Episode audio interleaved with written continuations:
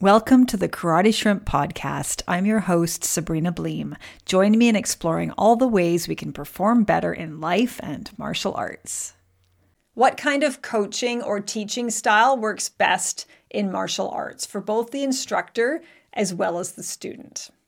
I'm going to compare two different types of coaching in this talk and talk about which one is more effective and why.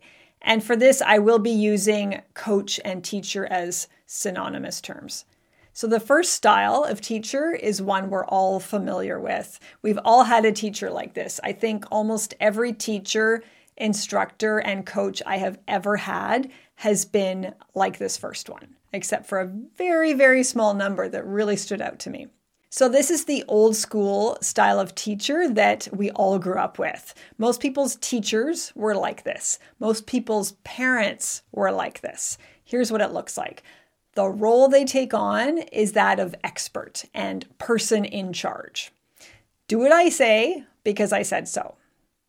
Do it because I said so. Okay? So they put themselves above their students as experts. And there's a clear power dynamic, and everyone is aware of it. And, you know, in a dojo, of course, there already is a hierarchy. We're aware of this with different ranks. But in this case, with this style of instructor, they make you aware of that power structure all the time. Okay. So I think a lot of people teach like this because this is how we were taught. And I think many people do it to feel more confident. So you think of it if you're a brand new karate instructor, you've never taught a class before, and you're feeling naturally insecure, an effective way to hide this is to present yourself as an expert. Because if you do, no one's going to doubt your knowledge or experience. Whatever the reason, it's a more dogmatic style of teaching. And it's not bad intentioned, but it's just not totally effective. Don't get me wrong, though, there are some students who respond really well to this type of teacher or coach and they actually prefer it and it works for them. It really motivates them to, to push harder in class. Um, and these teachers do mean well. I think, you know, they're passionate about what they do, they're passionate about teaching, and they want to share uh, their, you know, knowledge and experience with their students. But like I said, for many of us, it is not the most effective teaching style. So let's use a martial arts dojo as an example. Uh, so in this dojo, the martial arts instructor has uh, a very clear power dynamic with the students, you know, with them at the top. They make it clear all the time that they're in charge, that they're the expert and they know better than everyone on everything. And they give out orders and expect obedience. Do what I say because I said so. And some of the students in class might respond well to it. And the instructor will probably see these students as the good students. These are the star students. These are the instructor's favorite students, right? Because they do everything that they're told. So the instructor loves this. And then there's, you know, the other students who might be indifferent to this style of teaching. They don't really care what their teacher is like. Um, and they work hard no matter what their teacher is like. So those, they will also respond well or seem to, and they work just as hard as the good students. So, you know, they seem like good students as well. But then there's students who don't like this style of teacher, who do not respond well to it, and for whom this, this style of teaching does not work. So these ones, these are not the star students. These are not the class favorites. The teacher does not love these students, and they know it, and everyone else knows it too. They don't train as hard in class.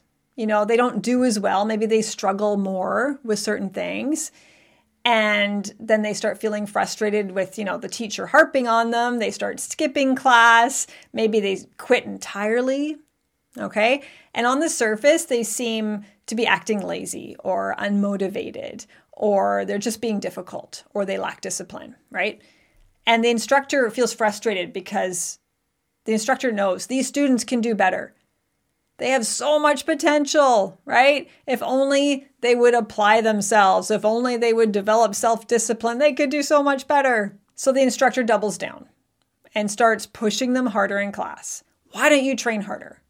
Why don't you practice more? Why don't you come to class more often? Why don't you practice more at home? Right? Why don't you sign up for more tournaments? Why aren't you ready for your belt test yet, like little Johnny over there? Develop some discipline. That's all it takes. Push, push, push. And those students then, of course, respond even less well to this, and the instructor gets pushback and resistance from the students. And then both parties end up feeling really frustrated.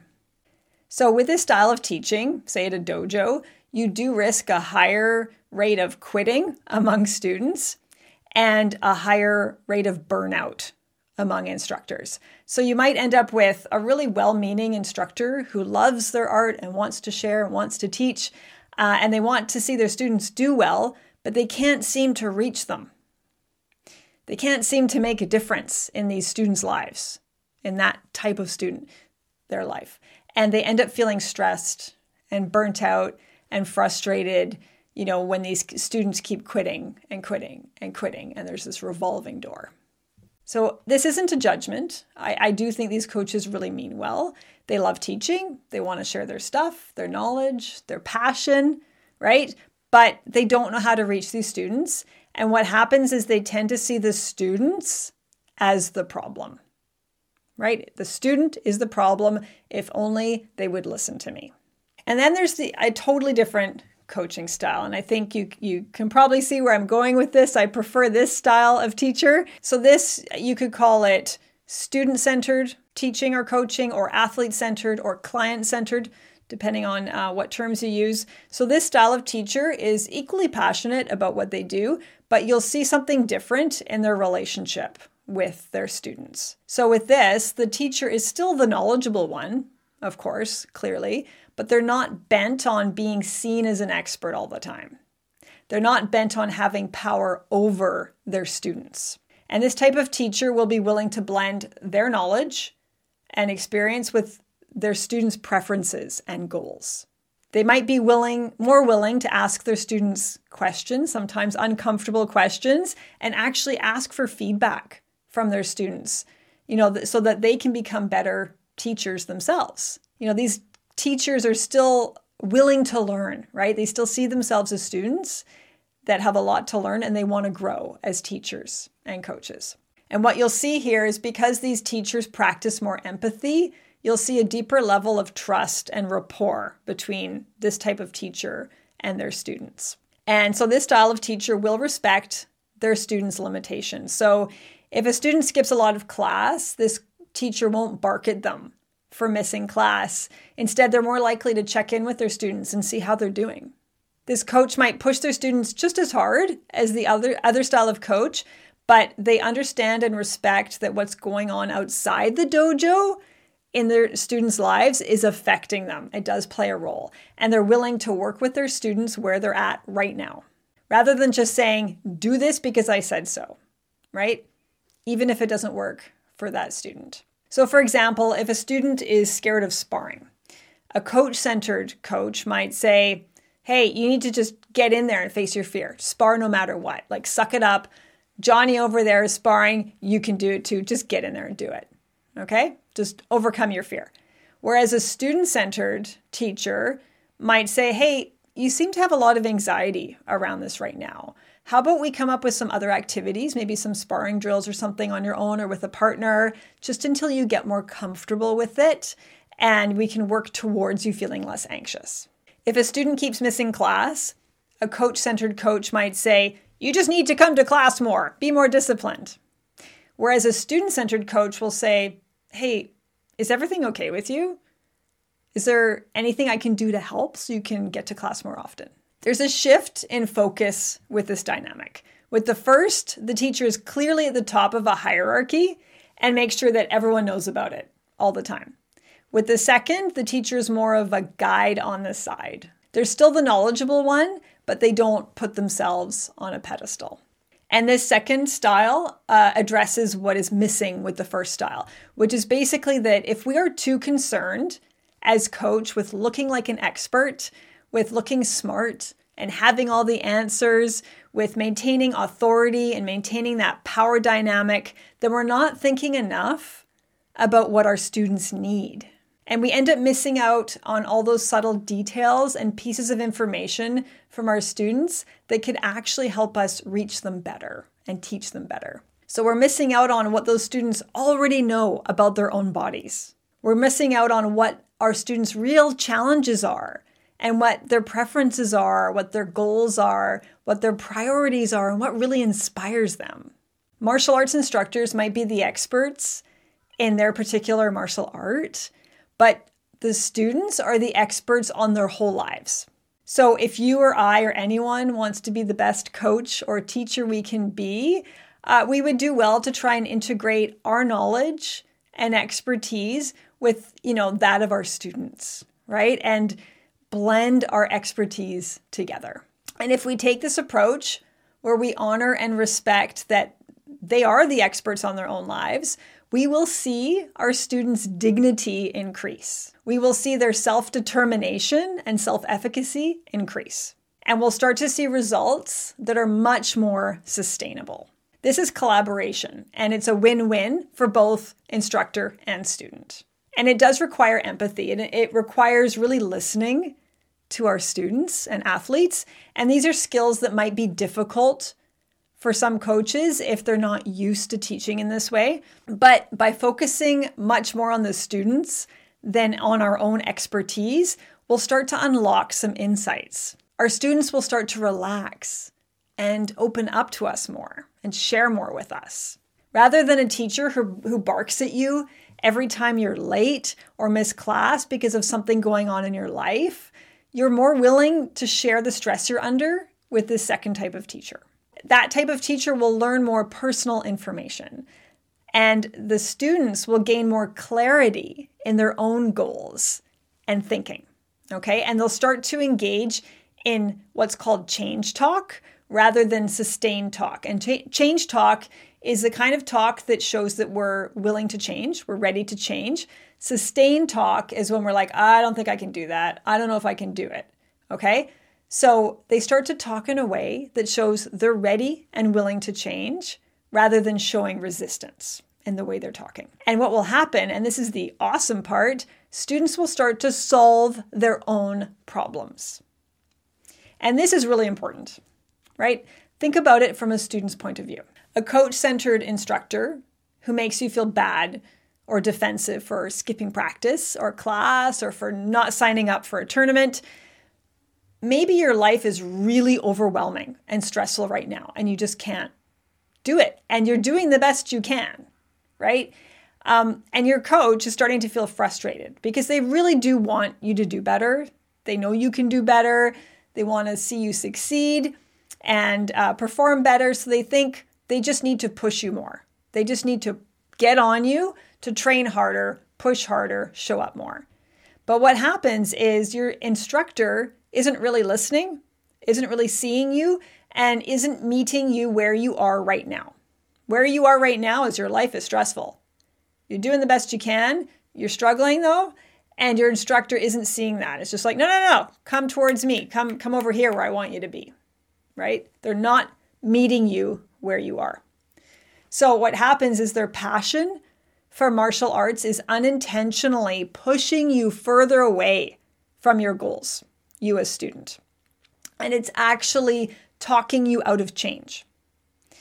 And we lose people's trust when we do this, when we teach like this. So let's do a little role play now. So you are the student and I'm the instructor, and you're feeling overwhelmed. You haven't been coming to class lately, and uh, I'm going to have a conversation with you. So as I talk, just pay attention to how you feel, okay? And to your body language. What happens to your body when I say different things.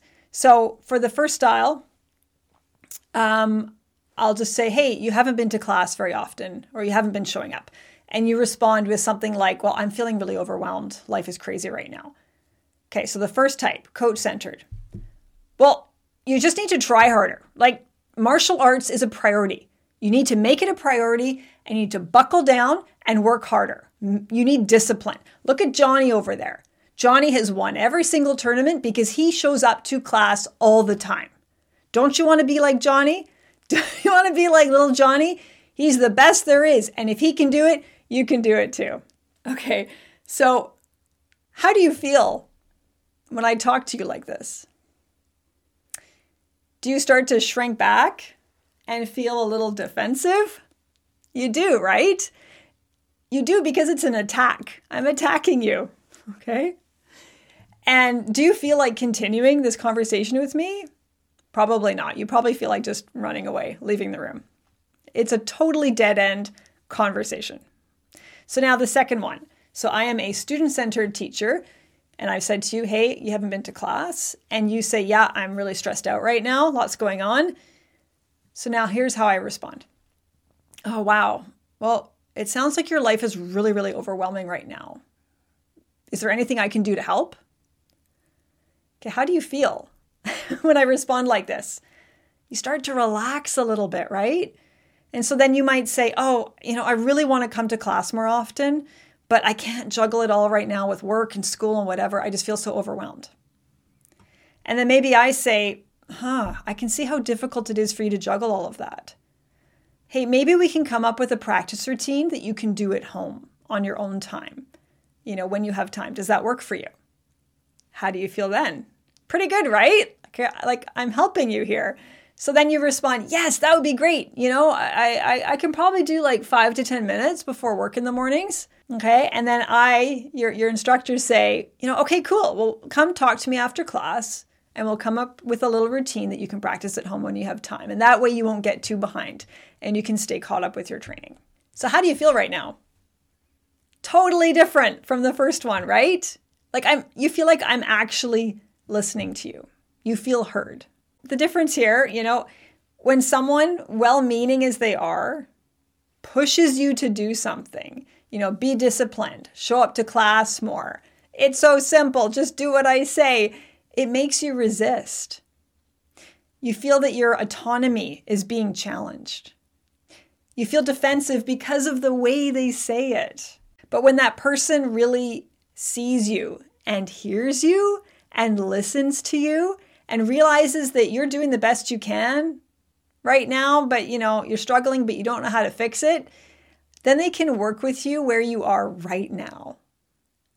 And they can come up with, you know, help you come up with a possible solution that is sustainable and realistic for you and that doesn't make you feel attacked or defensive. You know, and then like that conversation might continue where then you, the student, start thinking, okay, actually, you know, I might be able to do more than five to 10 minutes at home. Or you figure, you know, think, actually, you know, maybe if I juggle a few things, I can come to class more. But it gets the student relaxed and thinking and problem solving on their own as well when they feel that they're being listened to and not just pushed to do what the teacher wants. So, this is really cool stuff because this is when change happens. And it works really well when, you know, that coach or teacher respects that the student is the expert on their own life. And they honestly do know best about what they can juggle right now.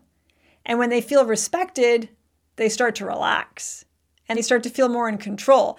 And then they want to change. The student will want to do better. But when we push them and nag them and harp on them and, you know, like just try and get them to do what we want, they actually resist change. That's human nature. No one likes being backed into a corner no matter how well meaning that other person is. If your instructor who wants so badly to help you ends up pushing you, lecturing you, preaching, you'll end up resisting and pushing back. But if your instructor chills about it and allows for non change, you know, for you to remain where you are without judging you for it, you will actually start to relax and become much more willing to change. So think about it like the teacher and the student are holding an elastic band, a rubber band between them. That elastic band is the level of trust between them. When the coach puts themselves way up above the student, they're pulling it, that there's that pull on the elastic band. It gets strained and it gets weakened. That trust is going to get strained if you put yourself way above another person and say, I'm an expert on your life. I know best for you. People really just want to feel heard and understood.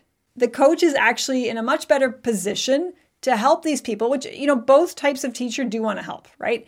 But they're in a better position to actually help and develop trust and rapport when they stand alongside their student or athlete. You know, holding that elastic band, holding it loosely between them, supporting their student. No struggle, no pushing or pulling, no resistance. When we allow for non change, we actually end up encouraging more change. When we push really hard for change in others, though, we end up with them pushing back and resisting. And, you know, we do need to challenge our students. And I think we as students need to be challenged. I'm not saying that we shouldn't push students or be pushed as students. Um, we shouldn't slack off or lower our standards or expectations for other people, but we can do it in a different way. Like we want to improve our performance. We want our students to improve their performance. That's really important. It absolutely is. And you know, it helps improve our health and our confidence and everything else in our life and it improves us as people and martial artists. So we do need to be challenged as students and we need coaches who are willing to challenge us. But that relationship can and also should prioritize trust and respect, mutual respect. And it can have both. And it will be a much stronger relationship if it has both. So, because when that relationship between coach and athlete, teacher and student improves, amazing things can happen. It really is a valuable, beautiful relationship, that relationship between coach and athlete, instructor and student.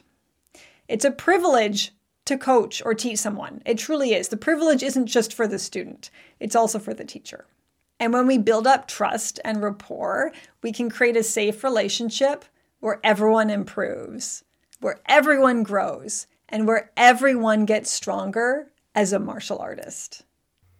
Thank you for tuning in to the Karate Shrimp podcast. You can also find me on YouTube at The Karate Shrimp, as well as on my blog, www.thekarateshrimp.com. There you can find more resources as well as online courses to help you perform better in life and martial arts. Feel free to share my content with anyone you know who could benefit from it. See you next time.